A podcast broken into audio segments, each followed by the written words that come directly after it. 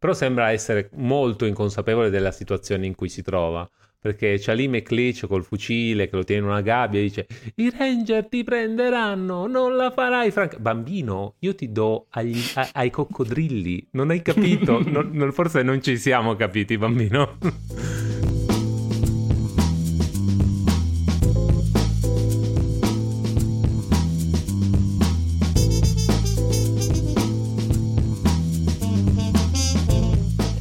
Penso che saranno rimasti tutti interdetti a vedere questo titolo perché questo è il film che nessuno sa che fa parte del rinascimento Disney. Lo stavate aspettando tutti, tutti e finalmente è arrivato. esatto. Eh, sì, per la Bella e la Bestia bisogna aspettare ancora un po' perché qua c'è un film che mh, mm, è stato un po' dimenticato dalla storia e mh, mm, è stato anche un po' schifato dai contemporanei, però è interessante parlarne perché poi alla fine in verità si impara uh, tanto anche da questi film perché gli insuccessi di un'azienda ne decretano il futuro tanto quanto se non più dei successi. E, ehm, e quindi questo Bianca e Bernie nella terra dei canguri uh, Rescues Down Under um, che è il film di cui parliamo oggi e eh, insomma, forse sarà un episodio più breve del solito, però penso che non mancheremo di fare qualche considerazione ehm, utile. Speriamo. Speriamo. In realtà stavo pensando che quasi paradossalmente ci basta fare un episodio un pelo più lungo del solito e lo facciamo lungo tanto quanto il film. Questo film sono, sono un'ora e 17 minuti, va bene? Non, mm, ce la possiamo fare, secondo me. Potremmo farlo addirittura più lungo del film. Vediamo, ci, sforziamo. Eh, sì, eh, io lo ricordo eh, quando averlo visto da bambino, quindi comunque a una, se non, non dico una decina d'anni dopo che era uscito, ma quasi. Ehm, e e comunque sì, ehm, già, già, da subito era abbastanza riconosciuto come un, uno dei film minori, diciamo. Eh, infatti a volte sorprende un po' il fatto che sia posizionato così tra la sirenetta che sembrava già promettere g- grandi cose e quello dopo la Bella e la Bestia, se non ricordo male, che già siamo, sì. siamo già nell'esplosione di, nel, nei, nei, nel primo tripudio del rinascimento Disney. E questo invece è, è ancora un po' un, un, un, ritorno di fiamma, una tossetta delle, dei film precedenti, anche perché in realtà era, era già in, in, produzione dal 1986. Eh, è un film che è proprio un po' sfortunello, diciamo, un po' il, la, la, pecora nera, tra virgolette, senza, cioè in realtà no, allora, la pecora nera è Taro nella pentola magica, che ricorderemo a ogni episodio. Esatto, essere... questo è un po' il figlio di mezzo, ecco, mettiamola così, ehm, perché eh, in produzione nel 1986, nel 1987 la Disney fa una re-release del, dell'originale Bianca e Bernie, va malino, non c'è grande entusiasmo e quindi già subito capiscono, mm, mi sa che qua no, non finisce bene, però ormai siamo in ballo, il film lo dobbiamo finire e lo finiscono per il, eh, per il 1990 ed è eh, il succe- il, di tutti i film del Rinascimento Disney è sicuramente quello che ha avuto il successo minore. Eh, si vede anche solo da un punto di vista economico, non sfonda il tetto di 100 milioni, anzi si ferma a 28, quindi proprio... no, non so neanche se è andato in pari con i costi, cioè non, non saprei. Perché i film di animazione comunque costano. Però da un punto di vista tecnico è un film che osa e mette già le basi tecniche di tutto quello che sarà il, il rinascimento e il futuro della Disney. Comunque questo è Mattinee, un podcast di Cinema Overthinking con Daniele e Francesco. E, e, parliamo appunto, come detto, di Bianca e Berni della Terra di Canguri, regia di Handel Batoy e Mike Gabriel. Uh, ventinovesimo classico Disney, secondo film del rinascimento Disney e primo classico Disney ad essere un sequel di un altro classico Disney, perché questo qua appunto è il seguito di Le avventure di Bianca e è un film del 1977, ed è già una mossa d'azzardo questa, perché fare un seguito di un film a 13 anni di distanza, ehm, in un'epoca in cui, eh, come dire, i, film della Disney erano mh, sostanzialmente diretti a un pubblico giovanissimo non, non, esisteva ancora il mercato un video, quindi non c'era neanche questo culto che è tipico della nostra generazione di 20-30 anni che continuano a riguardarsi i film dell'infanzia e ne vogliono ancora e, e, se ne escono altri se li vanno a vedere volentieri.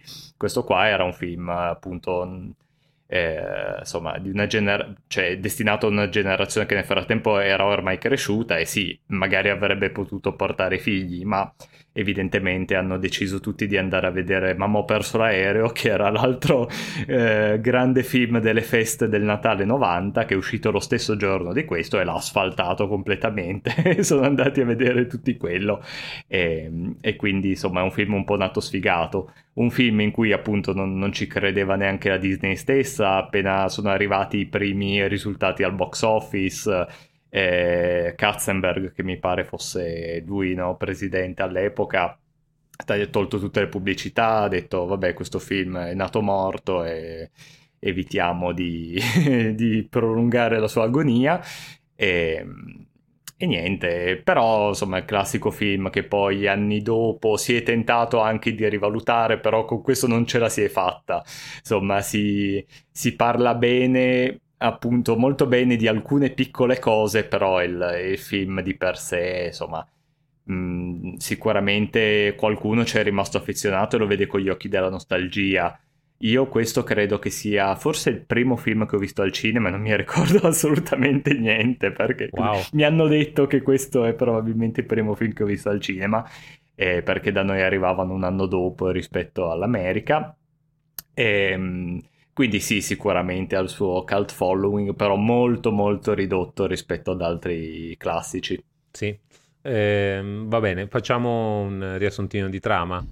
Eh, a seguito delle avventure dell'originale Bianca e Bernie, eh, Bianca e Bernie sono ormai, diciamo, un team affiatato, eh, a cui viene in questo caso eh, affidato il, il compito di andare a salvare un bambino in Australia. Questo in realtà lo scopriamo ah, già tipo 20 minuti di film, perché i primi, tutti i primi, la prima ventina di minuti è l'introduzione di questo personaggio e della sua situazione. Questo è un bambino, il, il nuovo bambino, il, standard bambino Disney che parla, e ama gli, parla con gli animali e li ama, e, ehm, che... Um, dopo aver eh, sviluppato, salvato e sviluppato un rapporto di amicizia con questa enorme aquila dorata, della cui non credo neanche che la specie venga mai menzionata, non, non mi pare. Un... No, anche perché è grossa come un Boeing 747, esatto, quindi non cioè, penso che no, sia cioè un, un, vero animale no, esistente. E, um, e si ritrova in, in, catturato da un cacciatore di Frodo, che è il nostro antagonista principale, McLeach, eh, che vuole farsi dire dal bambino dove sia il nido di quest'aquila. Il bambino quindi viene rapito, non gli, non gli vuole dare le informazioni.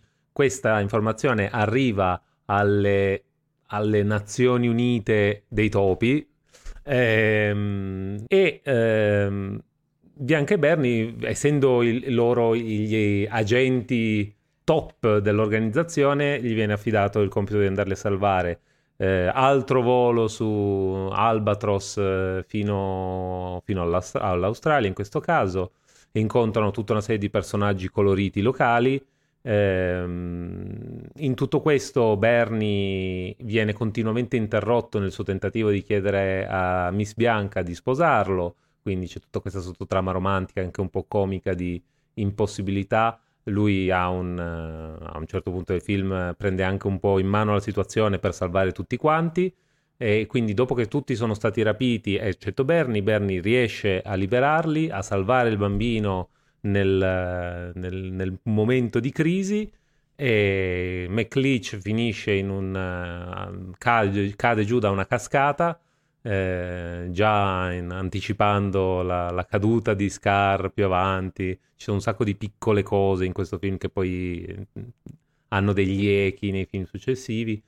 E, e quindi il, il, bambino viene salvato, Bianca accetta di sposare Bernie e vissero tutti felici e contenti.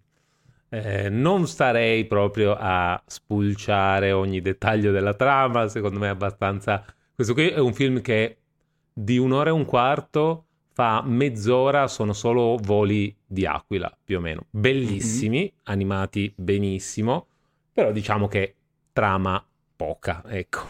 Va bene, per carità, insomma, per un film diciamo animato. Diciamo che se fosse stato un'ora di, di voli d'aquila sarebbe stato un film perfetto, esatto. forse invece hanno tentato di metterci questa trama che alla fine è un copia incolla della... Del, del, primo film perché insomma ricordiamo che sostanzialmente anche nel primo Bianca Bernie loro vengono eh, chiamati al, all'azione per salvare Penny, che è questa bambina orfana che viene rapita dalla malvagia Medusa di nuovo per ottenere qualcosa, per ottenere questo diamante in una caverna.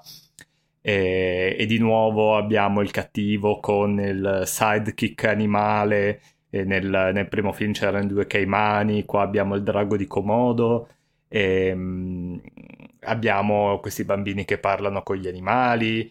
Eh, peraltro questo Cody non, non, si capisce bene con quale logica alcuni degli animali parlano, alcuni no.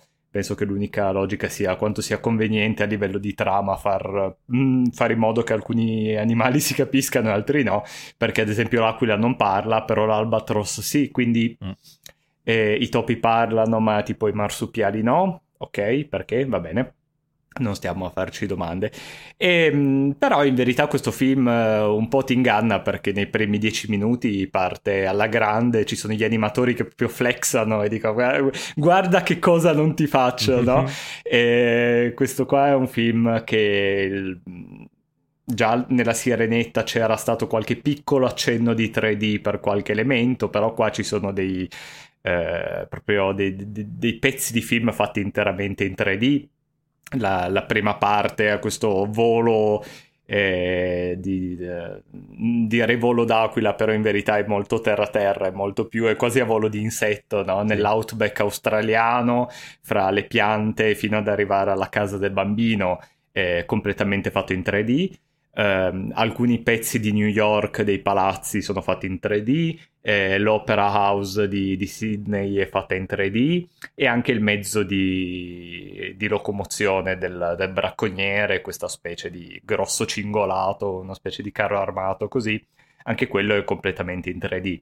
E um, alcuni elementi uh, insomma, mh, non, non, integrati benissimo, però insomma, non, si, non, non, si può fare una colpa, sicuramente erano proprio i primi tentativi. Il, il mezzo a motore, devo dire, be, ben integrato, sì. il resto è molto è, è, quasi un passo indietro rispetto al, al, primo film, perché il primo film era insomma animazione 2D al top, questo siamo agli albori dell'animazione 3D, quindi l'effetto finale è, è quasi più no, un tornare indietro visivamente, però appunto prepara la strada a tutto quello che, che arriverà dopo, già in pezzi in alcuni eh, film come Re Leone o Tarzan, eh, 2D e 3D saranno mischiati molto meglio e quasi senza, eh, senza aggiunzioni visibili, diciamo. Sì, questo è il primo film d'animazione a essere eh, realizzato interamente in digitale, che non vuol dire che non ci siano elementi, anzi, che non ci sia animazione 2D e t- disegno tradizionale eh, in abbondanza, però alcuni elementi della catena produttiva, tipo eh, la colorazione, o eh, la, mm, gli effetti tipo il cingolato, come dicevi tu, eh, o anche la, la, stampa poi finale su pellicola eh, sono fatti in, interamente in digitale per la prima volta. E realizzato con un sistema di produzione che si chiamava CAPS che viene, a partire da qui viene usato poi i, dalla Disney per i successivi mh, mm, quasi 15 anni mi pare eh, ideato dalla Pixar in realtà. Quelli erano gli anni in cui la Pixar iniziava a venire fuori con queste nuove tecnologie E la Disney aveva iniziato questa partnership in cui li finanziava in parte, nonostante ci fosse un grosso scetticismo da una certa fetta della eh, compagnia, diciamo. Eh, però diciamo che ne, ne, nel range de, delle spese della Disney se lo potevano permettere e in realtà ha, ha pagato tantissimo come, come, sappiamo benissimo perché poi la, la, produzione animata è stata rivoluzionata completamente questo, questo, sistema di produzione già allora agli albori permetteva di agli albori che ricordiamocelo è un periodo arriviamo da una tradizione in cui per fare un film animato ci volevano tanti anni perché è tanto, tanto lavoro fare un disegno per ogni fotogramma eh, o più disegni per fotogramma, soprattutto nelle inquadrature a più piani, e chi più ne ha più ne metta. E, e, qua invece un sistema che permetteva come minimo di ridurre i tempi di produzione almeno di sei mesi, che è in, in, in, un, in un, business eh, in cui la tempestività e, e le, le, la riduzione dei costi sono fondamentali, ha, ha rivoluzionato abbastanza le cose. E, ehm, ma eh, questo è un film che ha una serie di altri primati in realtà. Andando a vedere se il film di per sé è memorabile fino a un certo punto, per quanto in realtà io mi sono reso conto di averlo visto tante volte ripensandoci e ho, eh, mi ricordavo benissimo la colonna sonora. Eh, mi ricordavo molto bene anche alcune scene proprio di interazioni, eh, la siringa, il, il, il, il serpente, il, tutto, e la, tutta la storia delle chiavi, cioè ce l'avevo proprio stampato, anche perché non essendo tanto lungo, ce l'avevo quasi stampato in testa una volta che ho iniziato a vederlo. Però ha anche una serie di altri primati, eh, ad esempio, come dicevi tu, è il primo sequel della Disney portato al cinema, e subito insegna Anche alla l'ultimo Disney... quasi esatto cioè la Disney si prende un coccolone e questa cosa non la fa più fa una serie di direct to video, eh, eh, fino a, con poche eccezioni, c'è poi Fantasia 2000, eh, Peter Pan, Ritorno all'isola che non c'è, e Il libro della giungla 2, ad esempio, sono poi usciti anche al cinema. Ehm, però per la stragrande eh, sono poi usciti eh, o direttamente in, in, VHS o addirittura i sequel non erano neanche di film ma delle serie questo è l'unico, forse, se non ricordo male, dei film del Rinascimento Disney a non avere poi un seguito di qualche forma, anche solo direct to video, serie. In realtà inizialmente c'era l'idea di fare un terzo film nella serie, eh, ma poi a parte il fatto che col, con le performance del secondo non so se l'avrebbero fatto comunque, ma eh, in realtà la, l'attrice che donava la voce a Miss Bianca eh, Eva Gabor è, è poi morta po- pochissimo dopo aver fatto questo film e quindi comunque eh, non avrebbe più avuto tanto senso, diciamo, rifare un recasting del personaggio. Eh, è il film più breve del Rinascimento Disney, un'ora e 17 minuti. E, ehm, e con Tarzan è l'unico a non essere un musical. Ed è in realtà solo il sesto film dei classici Disney a non essere un musical. E mm, diciamo che volevano fare una cosa più action, diciamo. E, mm, boh, mm, non, non, è, non penso che se, se, fosse stato musical si sarebbe salvato particolarmente. non lo so, poi non si può mai sapere, però... Ehm, insomma, è, è, forse è un altro elemento di povertà di questo film, se vogliamo. Non lo so, forse l'avrebbe effettivamente rallentato un po' perché il primo film, io sono più legato diciamo al primo film perché appunto noi facciamo parte di una generazione che, per cui, come dire, il numero di volte che guardava un film era direttamente collegato al fatto che avessi o non avessi il videocassetta sostanzialmente. sì. Quindi io avevo la videocassetta del primo ma non del secondo e quindi mi sono guardato un sacco di volte il primo. E il primo ha un po', non è esattamente musical, però ha diverse canzoni eh, durante il film, però il primo è proprio è figlio di un'altra epoca, si vede, cioè ha delle idee carine, questa, queste Nazioni Unite di topi, questa, insomma, è un po'... Eh, anche questo fa il verso ai film di spionaggio degli anni 60-70, no? Durante la guerra fredda andava un sacco nel cinema americano e questa cosa è stata trasposta anche in, um, in versione animata ed è molto carina però la bambina è quella che tecnicamente si chiama un gatto attaccato ai marroni perché sta bambina tutta buona è orfana e prega e c'ha l'orsacchiotto con cui parla e c'ha il gatto anziano e cioè, è ancora figlio di una Disney che era un po' insomma con tutto il bene era un po' delle martellate sui coglioni perché fra questo Lilli il vagabondo c'erano dei pezzi di una pesantezza che eh, o, o Bambi ancora anni prima che veramente sottoporre i bambini a questa roba insomma queste insomma, mm, il, il, seguito è molto più action, è molto più appunto fine anni 80 e inizio 90, si vede che, che, vuole essere un'altra cosa, è molto più simile a un Oliver and Company che non al, all'originale per certi versi. E, ehm, però eh, dall'altra il, il, problema che manca di tutta una certa parte emotiva, empatica, per cui ce ne dovrebbe fregare qualcosa di questo bambino. Ecco, io, tipo, io, io eh, questa è stata forse, adesso non so bene gli appunti dove l'ho scritto, ma a un certo punto volevo Daniele, cosa ne pensi del bambino? Perché anche questo rientra, secondo me, un po' nei canoni del bambino molesto degli anni 90. Eh? Sì, sì, sì, assolutamente. Meglio di Penny, però comunque eh, assolutamente. Ma più che altro, cioè, questo bambino San Francesco così che sì. è, è, è, proprio basic basic sì, cioè abbastanza non...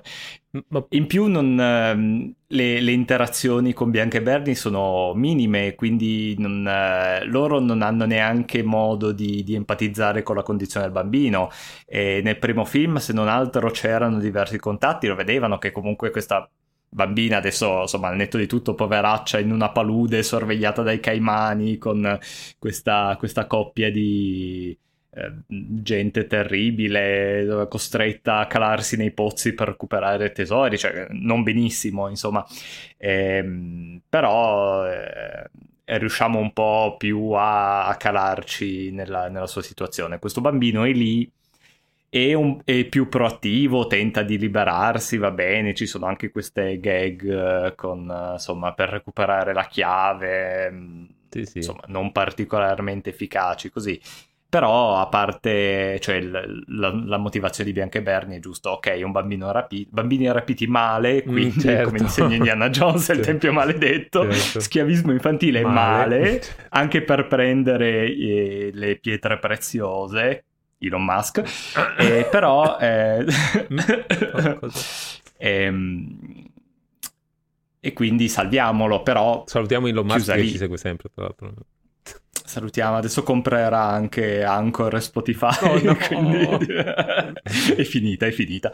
Ehm, sì, comunque, sì, quindi... però allora, quello che voglio dire è che ehm, questo bambino, per quanto non sia il classico bambino in, che crede a tutto quello che gli viene detto, almeno diamogli questo credito. Non che McLeish sia particolarmente convincente, però almeno mh, mm, non è proprio completamente eh, inconsapevole. Però sembra essere molto inconsapevole della situazione in cui si trova perché c'è lì McLeach col fucile che lo tiene in una gabbia e dice i ranger ti prenderanno, non la farai franca. Bambino, io ti do agli, a, ai coccodrilli, non hai capito? non, non, forse non ci siamo capiti, bambino.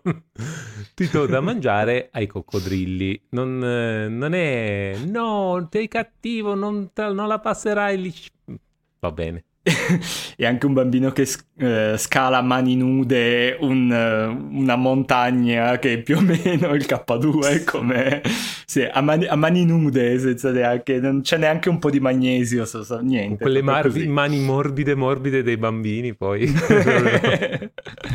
esattamente sì vabbè callo. c'è un po' di uh, così eh, insomma un po', un po' di astrazione anche qua però Uh, sì, um, stavo pensando un po' di lati positivi del film, ma effettivamente insomma, a me diverte sempre in verità e, e vedo che comunque un, uh, insomma, è stato un leitmotiv, forse adesso bisognerebbe andare a vedere, forse è partito proprio dal primo film, gli anni 70-80, di, di, fare questi micromondi, insomma ci sono stati tanti topi eh, protagonisti sì, dei, dei, film di animazione, poi ci sono state la serie su Fievel, no? E, ehm, E a me diverte sempre vedere sempre il, il, il micromondo dove ci sono oggetti della vita quotidiana che vengono rifatti per diventare altro nel loro mondo, come all'inizio che loro hanno il loro ristorante, no? Con, eh. A me faceva esplodere la testa la zuppa di piselli fatta con un pisello, ma mi ha sempre fatto esplodere, cioè non ce la potevo fare. Esatto, quindi sì, ha, dalla sua un po' anche loro che hanno questa sede nelle Nazioni Unite, nella, nella valigia, cioè ha delle idee divertenti, obiettivamente, insomma, invecchiato tantino, però. A me, tra l'altro, vedendolo questa, a me, mm, scusa, su, su, su, mi sto riprendendo dall'aftershock di essermi ricordato che quando mm. ho visto questo film a questo giro, era tantissimo che non lo vedevo, ho queste, quelle sono le Nazioni Unite. Ogni topo sì. rappresenta un paese. Sì. Anche se lì la chiamano tipo Rescue sì. Association, ovviamente, okay. però sì. Ma, ehm, aspetta, che me lo sono segnato, non voglio dire una cavolata. Sì, ma Bianca è ungherese.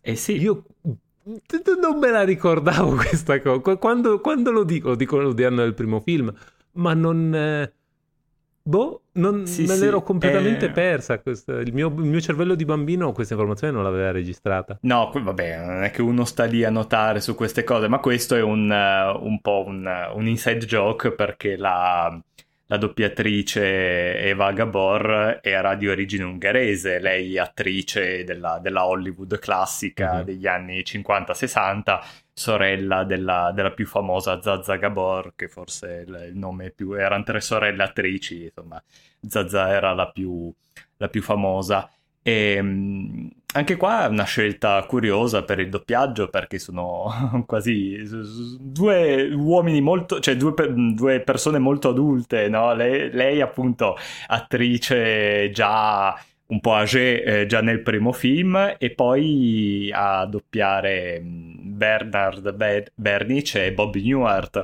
che è comico americano, anche lui famoso negli anni 70, diciamo che in Italia per una mh, generazione più giovane probabilmente conosciuto come professor Proton di The Big Bang Theory, ma lui era anche preside in, uh, in e Out, insomma un caratterista, stand-up comedian, quindi però sono diciamo nomi più conosciuti sicuramente a livello um, statunitense. E anche divertente l'inside joke per cui eh, il doppiatore del, del primo Alba, dell'Albatros del primo film, che, era, che si, si chiamava Orville e il doppiatore era Jim Jordan, e nel frattempo era morto anche lui, era stato sostituito da John Candy, che è un altro grande comico dell'infornata americana degli anni, eh, insomma, diventata famosa sulla fine degli anni 70 insieme a John Belushi, Dan Aykroyd, ehm, eh, Chevy Chase, Bill Murray, Robin Williams, quella gente che orbitava intorno a Saturday Night Live di quegli anni. E il nome del, dell'Albatros è... Um, come l'hanno chiamato questo? Aspetta e Wilbur, fratello di Orville, così come cioè, un, un, omaggio ai fratelli Wright che, che, condividevano questi nomi di battesimo. Tra l'altro, uh, piccola parentesi, John Candy è in questo film, così come anche in Mamma ho perso l'aereo, uscito appunto insieme, che si è mangiato tutto il, il pubblico esatto. di, di, quella, di, quella, stagione. E ehm, fa anche un po' sorridere il fatto che in quegli anni in cui la Disney cercava oltre a rinnovare, diciamo, il, tutto l'aspetto dell'animazione, anche di entrare in altri mercati di film più, non solo più per famiglie, ma anche per adulti, sotto brand diversi, Touchstone, quello che è, eh, la 20th Century Fox colpisce di rimando e si mangia una fetta della loro torta della, dei film più per famiglie facendo Mamma perso l'aereo, quindi è proprio una lotta all'ultimo sangue eh, per chi riusciva, per chi arrivava in cima. Ehm, adesso eh, segmento walk, vai con la sigla, ci serve la sigla del segmento walk perché cap- capita un po' troppo spesso, però eh, il bambino originariamente doveva essere aborigeno, ma Katzenberg, come dicevi tu, direttore del, della sezione cinematografica della Disney, ha detto no, facciamolo bianco, è più commerciale, cancellato. Katzenberg, cance... vabbè, Katzenberg cancellato anche per un sacco di altri motivi che insomma, non, non un simpaticone, mettiamola così. Però... Eh... Cioè, signor... scusi, signor Francesco, mi sta dicendo che le grandi aziende fanno decisioni creative rispetto ai soldi che queste generano? E, no. cioè, eh, mi, mi, sembra e che, che, forse che la gente si lamenta adesso perché i, i maschi bianchi cis etero non sono più al centro dell'universo e prima nessuno non lo notava questa, questa cosa della, della forzatura eh? che hai che sei in Australia becchi ovviamente il bambino caucasico così sì. niente incredibile, incredibile pazzesco incredibile. inaudito tra l'altro bambino mm. che abita nel, nel mezzo da del qualche nulla. parte. Cioè chi glielo porta il latte la mattina? Non ci sono nel me... canguro forse. Sì cioè sono proprio nel mezzo del nulla. Non si vede neanche una strada. Cioè ci sarà una strada immagino però Beh, bella casa comunque bello bella però sì Bella, tra l'altro eh, tutto quello spazio potevi farla anche un po' più grossa, cioè una catepecchia di merda nel mezzo dell'outback australiano. A questo punto fa, fatti una dependance, che cazzo, lui sì, dorme però, sull'amaca. Però poi così. la pulisci tu Daniele, eh? eh poi non voglio sentire storie. sai, sai quanta sabbia lì? Madonna, lascia fare. Va bene, basta. Signora mia. Va bene. Ehm in realtà eh, l'animazione è molto, come dicevi tu, l'animazione è molto nuova, molto fresca, cioè, da un punto di vista tecnologico, però ci sono alcuni tratti che sembrano proprio al di là della questione tecnologica del 3D, cioè si vede che si sono spesi un sacco per le parti più interessanti, eh, tutte le scene d'azione sul cingolato, piuttosto che i voli dell'aquila, e poi ci sono altre parti in cui vedi semplicemente due personaggi che parlano tra di loro che soprattutto quando c'è tipo il bambino che parla con gli animali, sembra un po'... Non è lo, stes- non è lo stesso livello. Si, vede, si, nota proprio una differenza. Mm-hmm. fatto un po' il, il, venerdì sera, no? Dici questo, vabbè, la, questa la dobbiamo chiudere, dai. Per carità, poi sempre e si vede che Disney. Comunque... È Katzenberg che cominciava a chiudere i rubinetti, che diceva questo film, eh, eh, sì. mi sa che... Sì, sì, sì. Quanti, quanti, soldi ti servono per finire questa sequenza? Te ne do la metà. Vabbè, ok. Sì, ehm... vabbè, però diciamo che non ha rovinato un capolavoro, eh, quindi... No, però appunto è interessante che molte cose sono state poi riprese più avanti e meglio, effettivamente come dicevi, il cattivo è, già un po' un blueprint per quello che sarà il cattivo di... sarà un po' Gaston, ma sarà anche il cattivo eh, Clayton, mi pare che si chiami quello di Tarzan, anche un po' il governatore Radcliffe, sono un po' il classico, insomma, sì. avventuriero un po' avido. E, ehm, l- appunto la, la, scena iniziale a, a volo d'uccello, diciamo, verrà rifatta molto meglio pochi anni dopo nel Re Leone, che rimane forse una delle più grandi aperture della storia animata e non solo, perché quella lì è veramente una roba pazzesca, ma ne parleremo fra qualche episodio. E ehm, sì, un po', un po', di cose verranno appunto riprese. E, insomma, ha delle buone idee questo film, sicuramente. Purtroppo esecuzione C- 5, 5 e mezzo. Le idee però ci sono. Ma sì, ehm, non posso negare che per buona, buona, parte della intro del volo dell'Aquila continuo a pensare, eh, quest'Aquila mo va a prendere gli Hobbit a Mordor, perché veramente l'Aquila giga- è gigante, non, non, cioè il bambino, allora le ali sono lunghe tipo quattro volte il bambino. Questo è un bambino, sì, sì. è un bambino piccolo, eh, per carità, però comunque, un bambino bambino, tipo una cosa, cioè, no, vabbè. Eh... Penso che il pubblico sappia più o meno le dimensioni di un bambino. Sì, ragazzi, va bene. non è una, una, cosa che si vede raramente tendenzialmente, però va bene. Grazie per no, prego, le prego. proporzioni. Cioè, potremmo fare nel nostro merchandise, potremmo fare il, il, il, il, bambino standard, no? Facciamo tipo il cartonato e lo, lo, puoi usare. occhio, occhio, no, occhio. No. Io sento già le mie, i polsi che prudono. Signor Francesco, vuole fare dei bambolotti di bambini a dimensione reale? Eh? No, no, no, no, no. Anatomicamente corretti? No, no, no, no. Eh? No, no, okay. Eh... Sento già le sirene de- della polizia che si avvicinano. No, no, no, no, no. Vabbè, ehm, mordiamoci la lingua. Ehm, allora, non ho molto altro da dire su questo film, onestamente. eh... No, effettivamente Beh. abbiamo detto tutto quello che c'era. E... Insomma, è un film che, che, è finito in mezzo al Rinascimento un po' per caso, perché obiettivamente non, non ha molto a che vedere con gli altri film del Rinascimento, anzi. Eh, non segue quello che dicevamo che è la formula del musical eh, creato da Menkel nel, nella Sirenetta e, e mh, per definizione un film ehm, vecchio, fra virgolette, nel senso che è il seguito di un film di, di 13 anni prima, che non sembra neanche tantissimi, però il salto anni 70, fine anni 90, cioè fine anni 80, inizio anni 90, comunque a livello cinematografico è un salto notevole. E, molto più che dire, non so, 2010-2020, che non è che insomma ci sia tutta questa differenza alla fine. E ha mh, dal punto di vista tecnico sicuramente un sacco di cose, di, di, eh, cose innovative che poi verranno utilizzate più avanti. Um, insomma, come dire non, non, è stato un successo all'epoca, ho paura che non verrà mai rivalutato a differenza di molti altri film.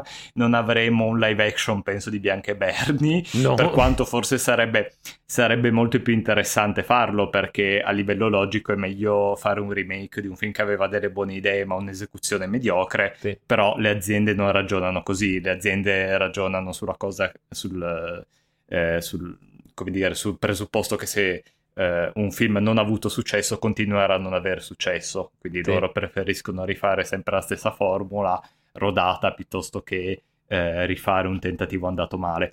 Quindi, boh, eh, insomma, eh, rimane lì, mm, sì. ha i suoi fan, eh, pochi affezionati e e direi che possiamo lasciarlo dove era. Sì, sì, dico solo ancora che ha senso che sia stato questo il primo sequel cinematografico animato per la Disney, perché quella di Bianca e Bernie è proprio è un'idea che si poi resta molto bene alla serialità, al, al, all'essere episodica di per sé. Ma c'è anche da dire che il, eh, proprio questa idea del, eh, dell'associazione di salvataggio, è proprio, sembra, è proprio un, ter- sembra un terreno molto fertile per spin-off, sequel. È un peccato che questo, questo film gli abbia un po' messo un chiodo nella bara, perché secondo me delle cosine interessanti se ne potevano tirare fuori. Adesso ormai andarlo a ripescare non avrebbe tanto senso, non si potrebbero mettere bianche berni, bisognerebbe Mm, e poi tra l'altro per una sensibilità dei bambini adesso che probabilmente, mm, non lo so, dovrebbero rinnovarlo veramente tanto, un po' come hanno fatto con la serie animata dei DuckTales eh, di che è uscita mm-hmm. un paio d'anni fa, che l'hanno proprio, per quanto le basi siano le stesse, l'hanno super modernizzata, è molto meta, fa autoriferimenti alla serie precedente, proprio per questo non penso che potrebbe mai funzionare. Però, appunto, un peccato perché del, mm, del, c'era, era, c'erano delle idee fertili, non, non, non, sono poi sbocciate in nulla. Quindi vabbè, lo lasciamo riposare. Sì, anche se in verità eh, c'era una serie più o meno della, della, stessa epoca, fine anni 80, inizio 90, che era Chip e Chop Agenti Speciali, vero, vero. che più o meno era sostanzialmente la stessa cosa. E quella lì aveva era molto carina all'epoca, adesso insomma non, non, la rivedo da un sacco, quindi sarà invecchiatissima anche quella. Eh, però hanno fatto il live action da poco di quello, quindi sì, infatti. obiettivamente è un'idea molto simile che è stata sviluppata e portata in altre direzioni, però alla fine eh, Chip e Chop Agenti Speciali arriva da Bianca e Bernie. Sì, tra l'altro sono curiosissimo, sono curiosissimo di vedere il, il, live action che hanno fatto di recente eh, perché trovo solo, a parte che l'hanno fatto, ci sono alcune persone che trovo molto interessanti, c'è John Mulaney che fa la voce di uno dei due, già solo per quello, ma ehm, sono molto curioso perché ho visto in un trailer che eh, uno è animato in 2D e l'altro è animato in 3D perché quello che è animato in 3D si è fatto tipo il... il, il, il, il non so come si dice il ehm, makeover. Esatto, il makeover. Si è, si è, rifatto da zero, si è rifatto il look e quindi è in 3D. Eh, cioè, è bellissima questa cosa. Eh. Ma tra l'altro potrebbe anche essere su Disney Plus. Eh, credo di sì. No, no, sì, credo che ormai è uscito da... È uscito quest'estate. Cioè, ormai sarà ben... Sì, credo... Eh, quindi, insomma, non dovrei aspettare molto perché mi sa che è già, è già disponibile su Disney Plus. Sì, sì, sì, sì, Devo, solo, devo solo trovare il tempo tra un, un lavoro in casa e l'altro. Beh, ehm, che dire, eh, tu hai, ehm, sei stato ispirato, a, eh, hai, hai, facendo questo tuffo nei primi anni 90, ti è tornato in mente qualcosa di carino da, da, da ritirare fuori? Sì, io mm, mi sono andato a vedere un po' di film che sono usciti in contemporanea a questo, film del 1990, e ci sono un sacco di titoli cult che eh, erano papabili, sono uscite eh, a parte, vabbè, Mamma ho perso l'aereo che ne avevamo già parlato, è uscito Ghost, è uscita insomma un po', un po', di cose interessanti. Ed è uscito anche un film, eh, forse il capolavoro di Tim Burton, è ancora impareggiato. Ehm, quindi insomma un consiglio che quelli della nostra età ci diranno sti cazzi, cioè come dire grazie che lo consigli, eh. però magari insomma abbiamo anche degli ascoltatori più giovani che insomma questo qua è un film che ormai ha i suoi 32 anni sul groppone anche lui, quindi magari insomma si... che... crisi esistenziale del signor Francesco devi dire di usare i numeri non, non che essere, ha, ta- ha, tanto tempo è t- insomma è un po' è vintage è un tipo è un classico. quindi magari quelli un po' più giovani lo conoscono di nome, però eh, non, l'hanno, non, l'hanno, ancora visto e vi dico di andare a correre subito su Disney Plus a vedere Edward Mani di Forbice, che anche questo è stato uno dei film della mia infanzia perché ho avuto un'infanzia un po' particolare. E... ed è dopo il successo del, del, primo Batman Tim Burton fa il suo progetto più, più, sentito, più personale, quello che racchiude perfettamente quella che è la sua estetica e quella che è la sua poetica.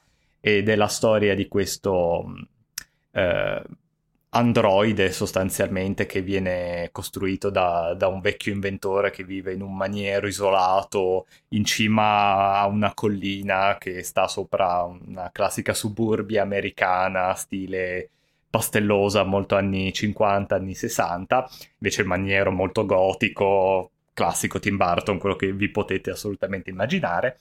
E questo eh, vecchio inventore interpretato da Vincent Price, purtroppo muore prima di riuscire a completare eh, questo androide e eh, che in verità androide in verità forse è anche un mezzo Frankenstein non viene mai specificato però lui insomma sembra quasi eh, così diciamo di, di, carne ed ossa.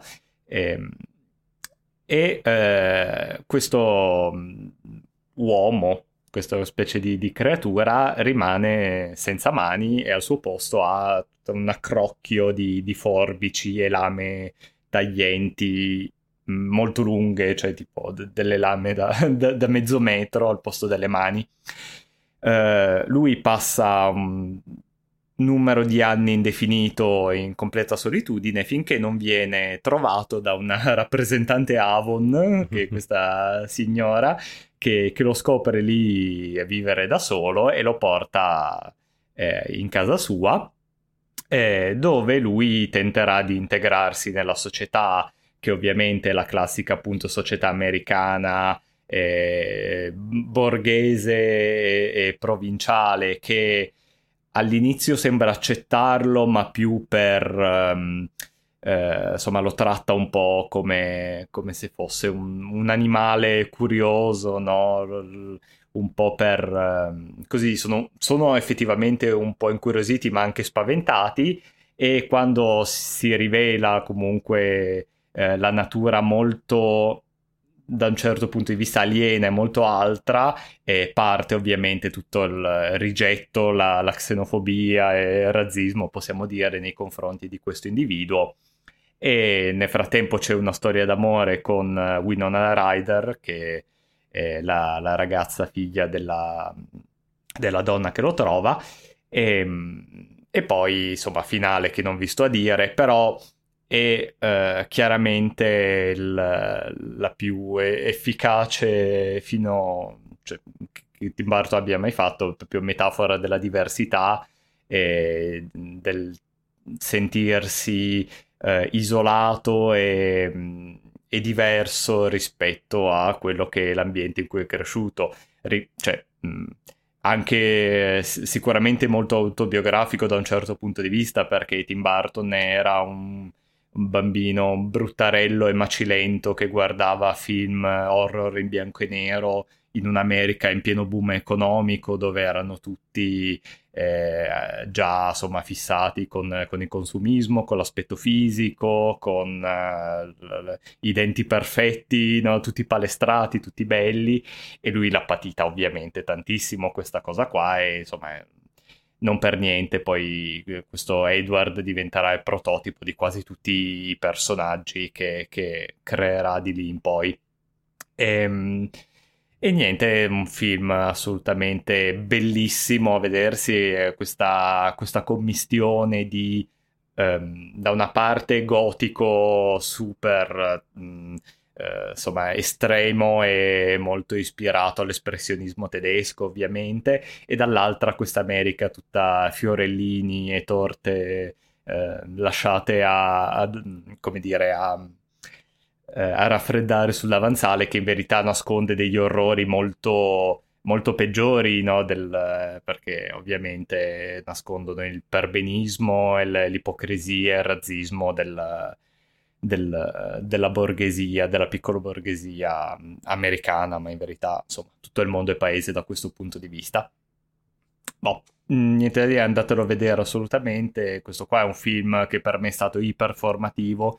Per me Johnny Depp come Edward Mandi di Forbice rimane il, l'apice della bellezza maschile, quello che avrei voluto essere io nella vita. Eh, lui e Brandon Lee nel Corvo e e Brian Molko, il cantante dei Placebo, e purtroppo genetica e natura hanno deciso diversamente, ma per me loro rimangono la sacra trinità della, della perfezione estetica. Rimanendo sul discorso eh, nostalgia, eh, non che ci sia particolarmente estraneo come discorso, ma ehm, anche per me è stata una settimana all'insegna della nostalgia eh, anni 90 non solo per questo film, ma per la serie di eh, Wednesday Adams mercoledì eh, che è uscita eh, la, la, scorsa settimana su Netflix e che mi sono visto quasi tutta ad un fiato.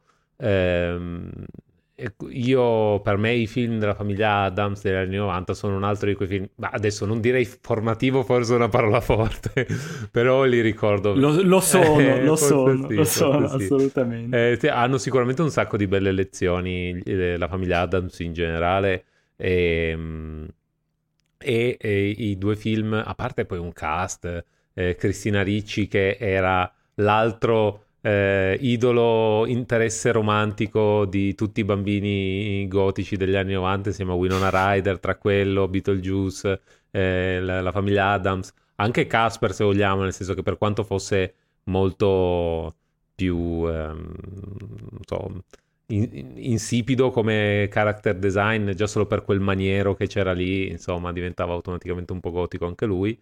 E, ehm, i film della famiglia Adams, appunto, mi rimangono assolutamente nel cuore. Christopher Lloyd che fa Zio Fester, cioè, ma che cosa? Basta. Ehm, e, e eh, questa serie, quindi me la sono voluta andare a vedere, tra l'altro girata sempre da Tim Burton, quindi vedi che torniamo, sembra, sembra che ce le prepariamo. E oh, l'ho trovata molto carina, l'ho trovata molto carina. Um, uh, diciamo che mette le basi, come tutte le serie ormai, mette le basi per serie successive e quindi si dà come proposito di mettere tutta una serie di elementi che vengono poi lasciati in sospeso, lasciati aperti.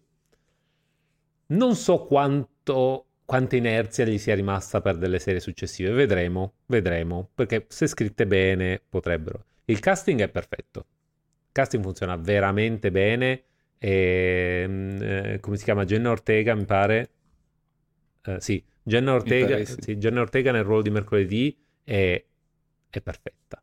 È, è, proprio lei, è proprio lei.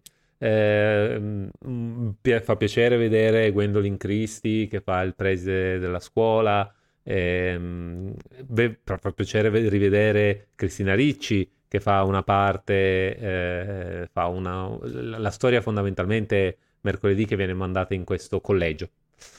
Il personaggio di lei è quello che fa veramente da mastice per tutto il resto, perché altrimenti sarebbe stata proprio l'ennesima storia della Netflix sulla scuola per gente speciale. In questo caso il fatto che ci sia il personaggio di lei che è molto ironico, è molto tagliente, e mm, dopo un po', ecco, di nuovo, protagonista uh, sociale sociopatico l'abbiamo visto in... Uh, ehm, Sherlock l'abbiamo visto in eh, Doctor House, in questo giro è mercoledì, l'hanno fatta uguale fondamentalmente. Però funziona, niente, cioè, non posso dire niente, nonostante la poca originalità di alcuni elementi, nonostante sia un riciclaggio di uh, alcuni ele- un modo di fare le serie che adesso sta iniziando un po' a stufare, questa l'ho proprio gradita. L'aspetto è una serie incentrata sul mistero, fondamentalmente, eh, su una serie di omicidi e sull'investigazione per capire chi sia il responsabile. Diciamo che la, l'aspetto investigativo è 50% ok e 50%